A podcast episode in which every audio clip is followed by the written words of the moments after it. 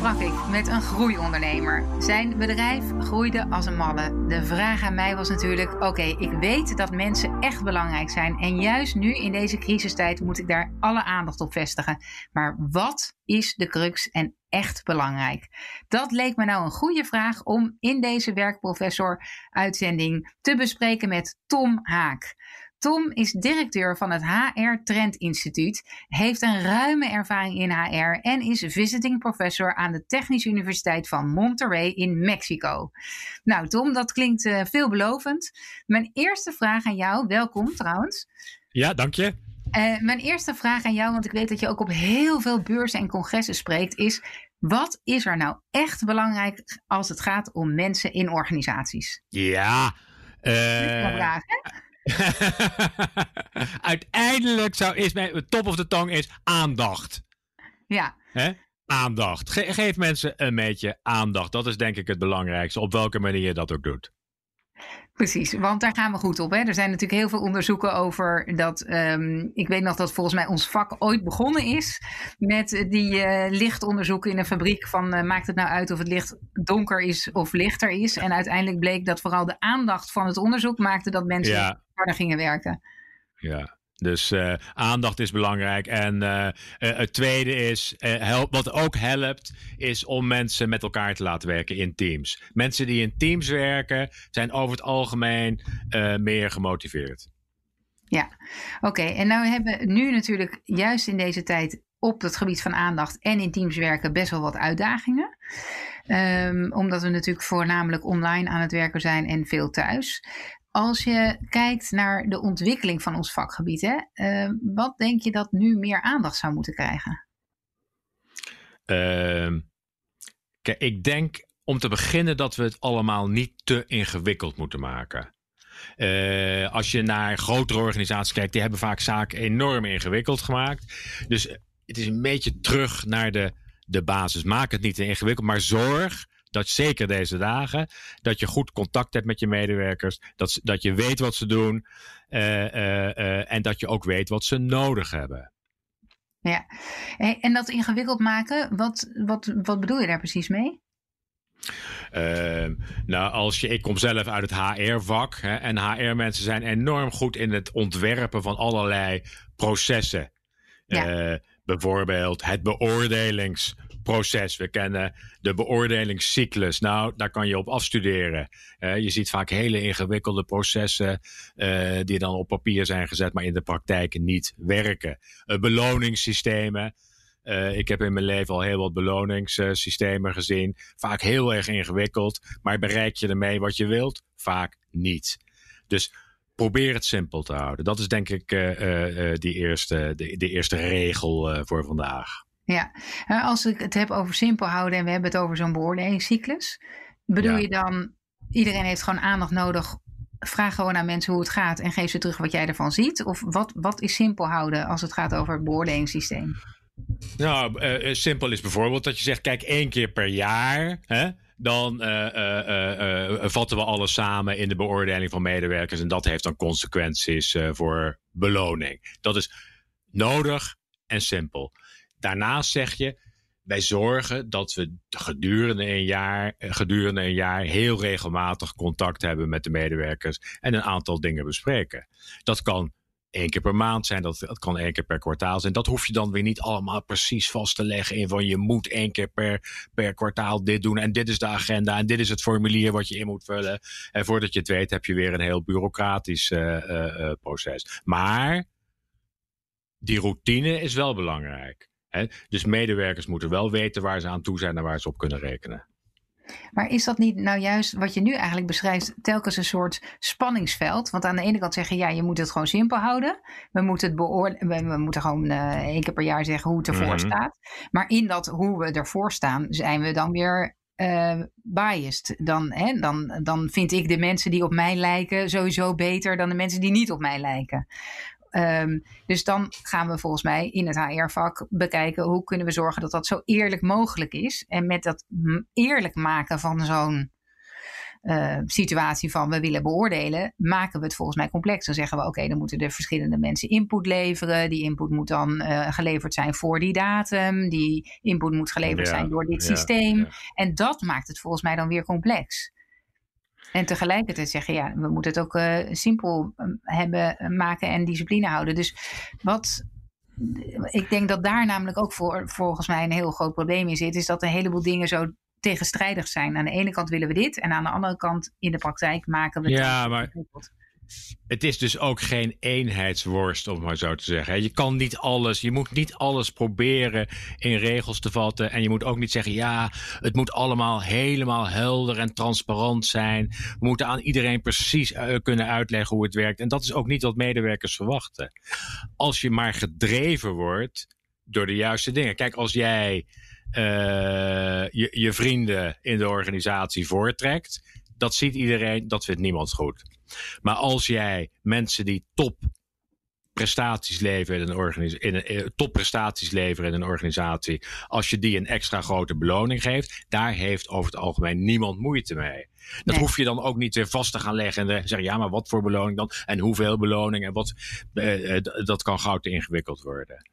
Uh, maar die spanning is er. Hè? als je je wil verschuilen achter de regels, hè? ja, dan moet je een enorm boekwerk maken. Ja, ik zou het wel willen, maar het mag niet van het, uh, van het handboek. Hey, en een ik, hypothese, ja. hè, is, is de hypothese van we, moeten het, we maken het ingewikkelder, eigenlijk omdat er ook incompetentie zit in dat leiden.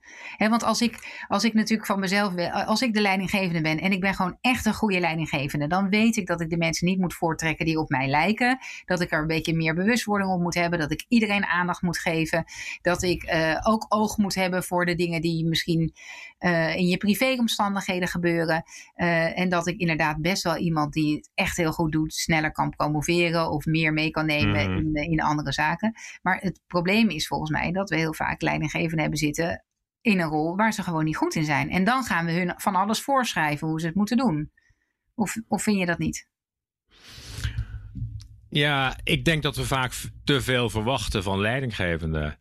He, dus uh, in, zeker als organisaties groter worden, dan uh, uh, ontstaan er ook weer de behoefte om te zeggen: aan welke criteria moeten al onze leiders voldoen? Ja. ik heb op mijn website een hele collectie van die leiderschapsprofielen. Nou, dat, dat duizend, ja, die zijn, om te beginnen zijn die allemaal hetzelfde ongeveer. Maar ten tweede hebben die allemaal, schetsen die een beeld van een schaap met vijf poten. En, en, en die zijn er relatief weinig. Dus we moeten niet te veel verwachten van onze leiders, maar ook het zo organiseren dat mensen ook in de organisatie de dingen doen waar ze goed in zijn.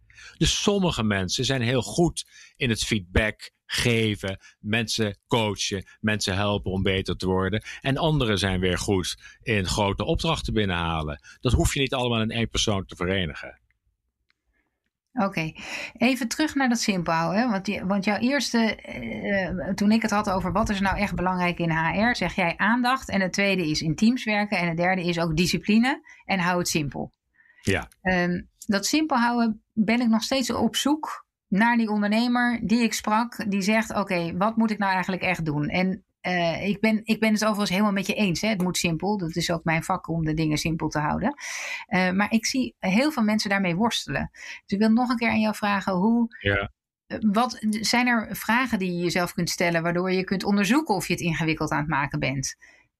wat zijn goede voorbeelden van dingen die simpel zijn? Wat heb je gezien? Eh, ik, eh, laatst was ik bij een uh, groep leiders van scale-ups, dus groeiende ondernemingen. En die kwamen bij mij nadat ik mijn verhaal had gehouden. En een heleboel zeiden: Ja, wij zijn bezig ons handboek te maken. Wij proberen alle regels in onze organisatie nu goed vastleggen. En jij zegt net in jouw verhaal dat we dat niet moeten doen. Toen heb ik een aantal van die bedrijven bezocht en gezegd: Wat zijn jullie dan concreet aan het doen? En nou, bijvoorbeeld een, een organisatie, die hadden een simpele regel. En dat, dat is dus simpel. Die zeiden, iedereen in onze organisatie heeft een budget van 2000 euro voor opleidingen. Punt. simpel. Maar uh, wat gebeurde er vervolgens? Uh, medewerker A die ging naar zijn baas en die zei: Ja, ik heb iets gevonden, maar dat kost 2100 euro. Mag dat? En die baas die zei: Ja, dat lijkt me prima. Medewerker B ging naar een andere baas en die zei: Ik heb iets gevonden, dat is uh, 2100 euro. En die baas zei: Nee, nee, nee, nee. 2000 in het budget en meer mag niet. Ja. En vervolgens kwamen die medewerkers met elkaar te praten. Ik mag het wel, jij mag het niet. En dat kwam op tafel in het managementteam. En daar was dan het antwoord: Oh, dat moeten we dus nu in de regels gaan vastleggen. in het handboek moet staan.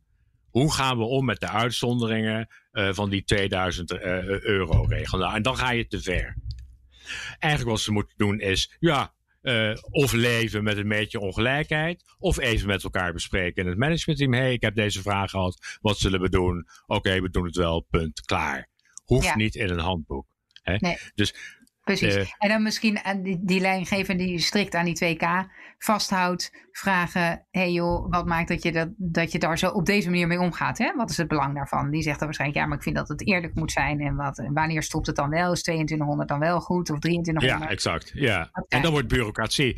Een ander voorbeeld is een organisatie die ken, die hebben, die hebben gezegd: wij hebben één soort, we hebben meerdere, maar één regel bij ons is laten we vriendelijk zijn voor elkaar. Dat is een leidend principe. Dat is super simpel. Ja. En die vriendelijkheid is, nou, uh, uh, als een medewerker vraagt, uh, ik, ik, ik moet vanmiddag wat eerder weg, kan dat? Dan zeg je, ja, dat kan. Hè? Ja.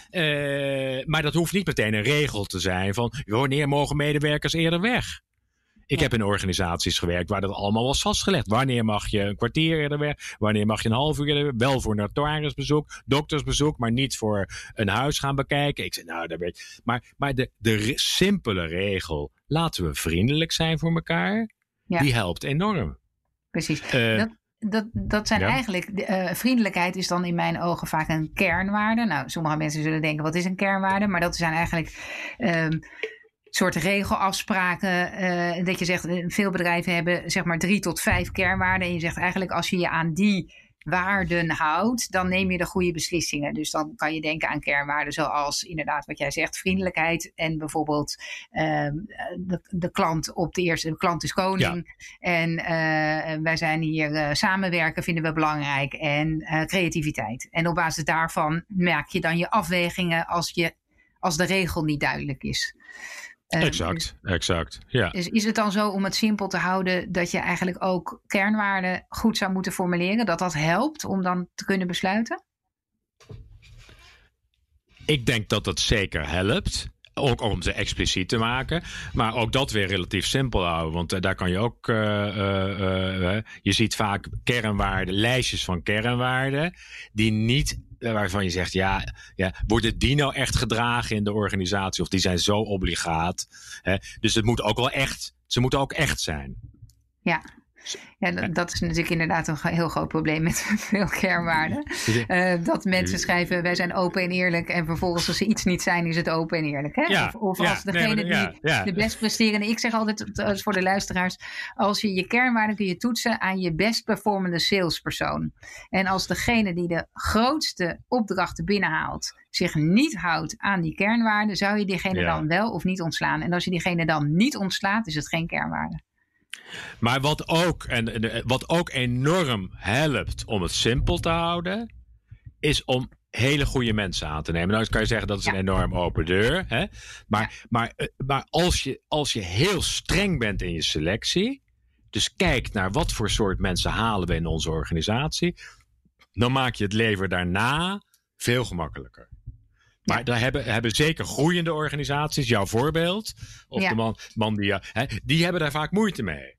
Ja. Uh, uh, om, dat, om echt streng te zijn in de selectie. Want zeggen, ja, maar we groeien hard, we kunnen de mensen niet vinden. en, en dan begint de ellende. Precies. En die, die selectie, dat is wel leuk om daar even op in te zoomen. Want ik ben het helemaal met je eens. Hè. Je gaat vaak concessies doen in het, uh, in het groeien.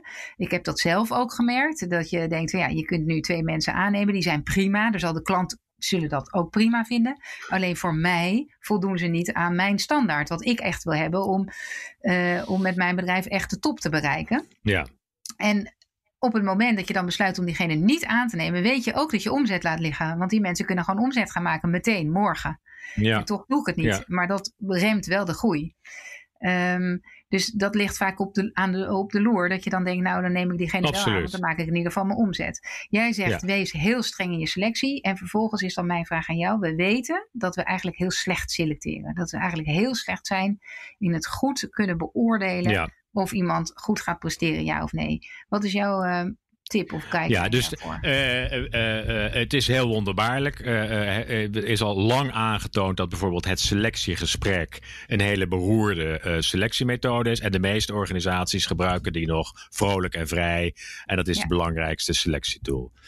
Dus, dus je moet streng zijn en ook objectieve methoden gebruiken. Dus uh, A, moet je goed, goed duidelijk maken waar naar je op zoek bent. Ja. Uh, en dat en dan in een combinatie doen, in mijn ogen, van zeg maar testen en, en gesprekken. Ja. en, en, wat, dat ook door meerdere mensen. Ja, sorry, go ahead. Ja, nee, ik vind het ook wel leuk om even. Ik weet dat jij ook goed in ja. de tech uh, zeg maar, uh, zeg je dat, onderlegd bent. En het allerbelangrijkste is natuurlijk mensen al in de werksituatie brengen en dan zien hoe ze het doen. En uh, ik weet bijvoorbeeld, er is een app dat heet Harvard. En die ja, selecteren ja. bijvoorbeeld voor ehm, mensen in een, um, in een callcenter. En dan doe je eigenlijk in je selectieproces een uur het werk van iemand in een callcenter. En, daar, en daarin meten ze meteen hoe je dan presteert. En je kan als kandidaat dan ervaren hoe die baan eigenlijk is. En of je dat wel leuk vindt. Maar goed, voor een heleboel banen is dat natuurlijk niet zo te organiseren. Alleen al omdat het heel eh, toch kapitaalintensief is om zo'n selectiemethode voor jezelf te maken. Ja, maar je ziet steeds meer komen dat, dat, dat organisaties kijken. En eh, natuurlijk moeten mensen dingen kunnen. Maar er wordt ook steeds meer gekeken naar hebben ze uh, uh, een persoonlijkheid die, zou je kunnen zeggen, toekomstbestendig is. Ja. En elementen van een toekomstbestendige persoonlijkheid zijn bijvoorbeeld: kan iemand goed leren? Wil die leren? Ja. En dat is redelijk goed te testen. dus de, wil iemand en kan iemand goed leren? Dan heb je iemand die ook in de toekomst, want je weet niet precies wat je allemaal nodig hebt in de toekomst, zeker als je groeit, die mee kan groeien met de organisatie.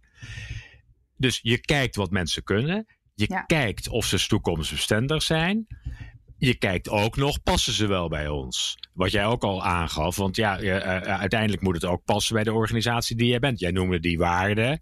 Als ja. jij denkt, ja, maar dat soort waarden herken ik mij niet. Uh, of het soort producten, het soort diensten die die organisatie uh, aanbiedt. Ja, daar voel ik me toch niet zo bij thuis. Dan is daar geen goede fit en dan moet je het ook niet doen. Ja, precies.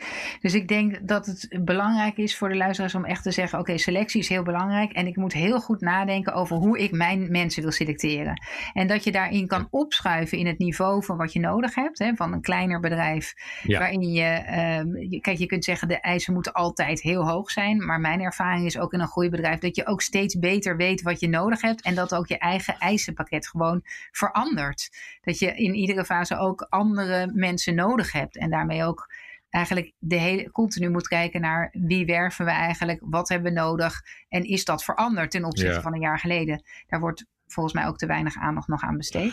En maar vertrouw niet te veel op jezelf alleen. Hè? Dus dat betrekt steeds, zelfs grote organisaties. Uh, Google is een goed voorbeeld. Die hebben helemaal niet een heel ingewikkeld proces. Maar die zeggen bijvoorbeeld: uh, elke sollicitant wordt gezien, ik zeg maar even, door vier personen. Ja. Dit zijn de vragen die aan die persoon worden gesteld. Niet andere vragen, dit zijn de vragen. Vervolgens moeten die mensen een formulier invullen met de antwoorden daarop. En die antwoorden wordt door iemand anders gescoord. Want die ziet de persoon niet, die weet niet hoe die heet, die weet niet hoe die het zegt. Die kijkt alleen wat voor soort antwoorden heeft deze persoon gegeven. En dat kan dan opeens een hele interessante andere score geven waar je het met elkaar over kan hebben. Dus een kandidaat die de hele tijd vriendelijk zit te lachen en op je, uh, uh, op je broer lijkt. Ja, dan heb je toch de neiging om daar wat sympathieker naar te kijken. Terwijl dat absoluut niet relevant is. Nee, precies voor de job vaak helemaal uh, al niet. Uh, daar zie ik trouwens wel in de toekomst. Ik zie hele mooie technologie komen ook op uh, dat je die geschreven teksten weer kan analyseren op persoonlijkheidskenmerken. Hè, van wat voor type woorden mensen gebruiken. Ja. positief of negatief formuleren, wat dan heel veel zegt. Dus daar zie ik wel steeds meer dat ik denk dat dat selecteren van hey, is dit iemand die bij ons past en die baan kan doen, dat we dat steeds meer aan technologie over gaan laten en dat we zelf uh, meer op de klik gaan zitten en op ja, uh, ja spreken we Past elkaar die bij ons? Ja, ja, ja exact. exact. Oké. Okay. Is er nog iets anders waarvan je zegt dat is belangrijk in dat selectieproces wat we moeten behandelen? Uh, zeg je daar niet over ik denk, kijk, het is open deur, maar, maar dus je, je moet ook uh, uh, heel goed weten wat die mensen willen. Hè? Ja. En, uh, en niet te veel zo, ja, wij, wij, wij, dit is wat wij zoeken en we gaan kijken of we dat kunnen vinden. Je moet, je moet ook een combinatie vinden tussen wat je aan te bieden hebt en wat de mensen zoeken en willen. En ja. als je daar goed mee om kan gaan, dan, nou, dan, ben, je, dan ben je ook goed bezig. Het doet mij denken aan een, methodiek die we gebruikten bij Shell toen ik daar nog werkte, heel lang geleden. Voor uh, ook van die ontwikkelgesprekken, waarbij we keken naar: oké, wie ben ik en wat vind ik belangrijk? Wie is de organisatie? Wat vindt de organisatie belangrijk? Waar wil ik naartoe? Wat is mijn ambitie voor over vijf jaar? En waar wil die organisatie naartoe? En dat je eigenlijk op die laatste twee, dus waar wil die organisatie naartoe en waar wil ik wel naartoe, mm-hmm. ook moet kijken van matcht dat eigenlijk? Hebben we dezelfde ambitie of willen we hetzelfde? Dat interessant kan zijn om daarover ook een gesprek te hebben. En als je dat kan toesnijden. Kijk, keep it simple is ook bijvoorbeeld niet een enorm bouwwerk maken van functies. Ja. Uh, en van job. Hè, ja, je neemt mensen aan en die, uh, uh, je, je zorgt dat ze, dat ze goed passen bij de organisatie. En dan moet je ze ook flexibel kunnen inzetten. ze moeten op, mee kunnen werken aan projecten waar ze dingen kunnen leren. Niet zeggen, ja, maar jij bent aangenomen voor functie A, dus functie B kan jij niet doen. Ja. Uh, ja, dat is het grootste. Dat, dat vind ik echt wel echt een uitdaging voor groeiondernemers. Van aan het begin is alles flexibel. Dan moet je een bepaalde structuur aan gaan brengen, want anders wordt iedereen gek. Dat gaan mensen ook van je vragen. Dan wil je ook weten bij wie moet ik eigenlijk zijn voor wat. Hè? In het productieproces of in wat je ook nodig hebt. En vervolgens moet je daar weer niet um, te ver in wegzakken. Moet je ook weer bedenken van hé, hey, we hebben het nu een beetje gestructureerd, maar nou moeten we de boel ook weer loslaten. Absoluut. Um, Even samenvattend uh, tot nu toe. Uh, Tom, jij zegt het begint bij aandacht. We willen graag in teams werken, dus we moeten zorgen dat mensen goed met elkaar overheen komen. Maak simpele processen als het gaat over HR en, en gebruik daarbij discipline. Dus doe het ook de hele tijd. Ga niet het vastleggen dat het moet worden gedaan, maar eh, zorg dat je een bepaalde discipline hebt in de organisatie dat mensen dit dingen doen. We hebben het gehad over het is leuk als je discipline hebt en aandacht en teamwerken, maar is de selectie van wie neem je aan en passen die mensen bij jou heel erg belangrijk. En voordat bij jou passen, vind ik het misschien ook nog wel belangrijk om het even te hebben over die kleur van die organisatie en het belang van de ondernemer. Want die kleurt natuurlijk heel erg wat er belangrijk is in die organisatie, terwijl ze dat vaak zelf niet zo bewust zijn. Wat voor invloed ze daarop hebben. Heb jij daar nog iets wijs over te zeggen? Ja, ik, ik denk dat dat in principe goed is. He, ja. Uh, dat maar is je ook zegt, vaak het moet eigenlijk geen eenheidswoord. We moeten niet zeggen van oké, dit is een beoordelingssysteem. Dit is het beste beoordelingssysteem met dit formulier. En dat kan gewoon, voor iedere organisatie werkt dat. In, in zekere zin zou je kunnen zeggen, voor iedere organisatie werkt dat iedereen aandacht wil hebben op hoe doe ik het eigenlijk en hoe kan ik beter worden. Dat, dat is iets wat je denk ik wat universeel is. Maar vervolgens hoe je dat inricht, zou je per organisatie ook afhankelijk, is per organisatie afhankelijk van wat voor producten je hebt, wie de bazen zijn, wat de cultuur is. Absoluut, ja. En hoe dus je moet niet die kleur? Ja, maar de, de, de, uh, uh, vaak uh, kennen mensen zichzelf ook vrij goed. Hè? Uh, dus je ziet ook dat, dat sommige mensen zeggen: kijk, die zeggen: ik ben misschien niet zo goed in, uh, uh, in het managen van de mensen, maar dan, ik, ik vind wel iemand die mij aanvult. Dus vaak. als mensen te veel naar buiten gaan kijken, en je hoort ook veel, ja, maar hoe doen anderen dat dan precies? Maar als je daar te veel aan gaat spiegelen, dan blijf je niet dicht genoeg bij jezelf. Dus je moet ook niet dingen doen die niet bij jou passen. Uh, ja, dus ik ben het daarom, ja. daar ben ik het overigens helemaal met je eens. Dus dat we dat niet moeten doen. Maar ik ben het minder met je eens, denk ik, dat mensen dat zelf goed inschatten. Ik zie heel veel CEO's die totaal niet inschatten dat zij echt helemaal niet inspirerend zijn voor hun teams. Ja, ja, ja. Dus dat ze dat wel in het begin waren, als het inhoudelijk over de visie van het bedrijf gaat. Maar als het gaat over het aansturen en over het inrichten en over de dagelijkse discipline. En dat op een leuke en inspirerende manier doen, dan dan vind ik dat er juist heel veel leiders zijn die niet zien dat ze dat echt niet goed doen.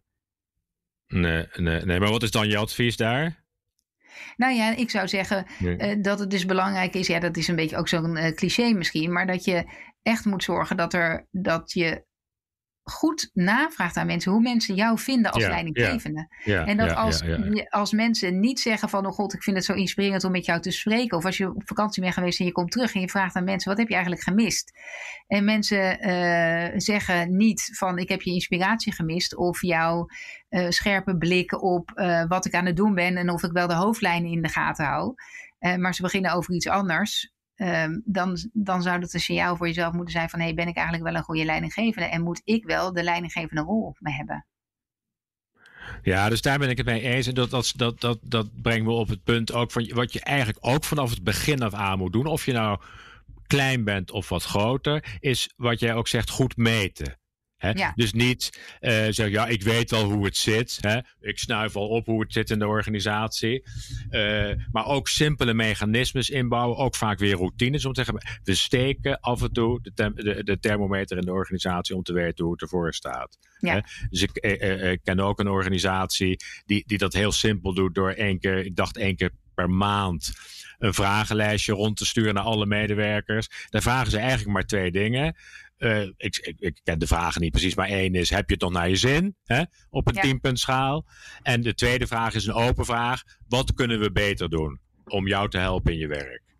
Ja. Dat zijn twee super simpele vragen, maar daardoor krijg je wel uh, uh, voortdurend feedback hoe het ervoor staat. Niet ja. specifiek noodzakelijk over jou functioneren als leider, maar wel over de totale temperatuur in de organisatie. Precies. Nou, je, je krijgt natuurlijk met die open vraag: wat kunnen we beter doen? Krijg je best wel hints als het leidinggeven echt slecht gaat, denk ja, ik. Ja, uh, ja, nee, daar ben ik heel erg voor. En er zijn inderdaad ook heel veel tools om, uh, onder het kopje employee engagement. Zijn ja, heel veel van dat soort uh, vragenlijsten natuurlijk beschikbaar. En ik ben het met je eens dat we veel meer moeten meten. Want eigenlijk is het natuurlijk uh, ridicule als je bedenkt, als je in de sport zit en je wil beter worden, dan meten we alles. Hè? We hebben allemaal van die fitness, fitbits en weet ik wat allemaal om onze polsen hangen om te meten hoe we het doen. Ja. Als het over het bedrijf gaat, dan zijn we daar soms nog wat te terughoudend misschien in. Goed Tom, we moeten weer afronden. Uh, we hebben het vandaag gehad over het belang van uh, goed selecteren, over wie ben jij en jouw organisatie, over het simpel houden en wat dat dan betekent, over aandacht en uh, teamwerk. Um, is er nog iets waarvan jij zegt afsluitend, daar, dat is belangrijk voor mensen om te onthouden? Als het gaat over HR en wat we voor mensen moeten doen in crisistijd? Nou, ik denk uh, uh, uh, dat je niet alles zelf moet proberen te doen. Dus dat is ook, zie je ook vaak, dat, dat ja, ik weet niet precies, maar die gaan, die gaan dan heel amateuristisch dingen aanpakken. Dat hoeft niet, er zijn genoeg mensen die die, die organisaties kunnen helpen en adviseren. Ja. Dus ik denk dat dat belangrijk is. En neem dingen niet ja, hoe zeg je in het Nederlands, hè, for, for granted. Nee, je, je moet een effort blijven steken in onder andere, zeker in deze tijd, om contact te zoeken met mensen en te vragen hoe het ervoor staat. En dat is met remote working. Vaak, je hebt de ik heb organisaties gesproken, medewerkers van organisaties, die hebben gezegd: Ja, ik heb eigenlijk al een maand lang uh, mijn, uh, mijn uh, leidinggevende niet gesproken. Ja, want die is zo druk om te kijken hoe we kunnen overleven. En er zijn andere organisaties die hebben heel bewust gezegd: Wij. bellen elke week in ieder geval een rondje. En we zorgen dat we face-to-face -face, met mensen weten hoe ze ervoor staan. Ja, heel goed. Ja, wij hebben gewoon weer dailies ingevuld, uh, ingevoerd. Dus even iedere ja, dag ja. kort, kwartiertje, even met elkaar een rondje. hey, uh, uh, hoe is het? Hoe zitten de mensen erbij? En de belangrijkste boodschappen ja. doorspreken. Um, hele goede tips om mee af te sluiten. We moeten eruit, want onze tijd zit erop. Tom, dankjewel voor het delen van jouw kennis en jouw ervaring. En voor de luisteraars, mocht je vragen of tips hebben, je kunt me altijd bereiken op Wendy, apenstaartje, vpeople. En we zien ook graag graag online jouw recensies tegemoet. Bedankt.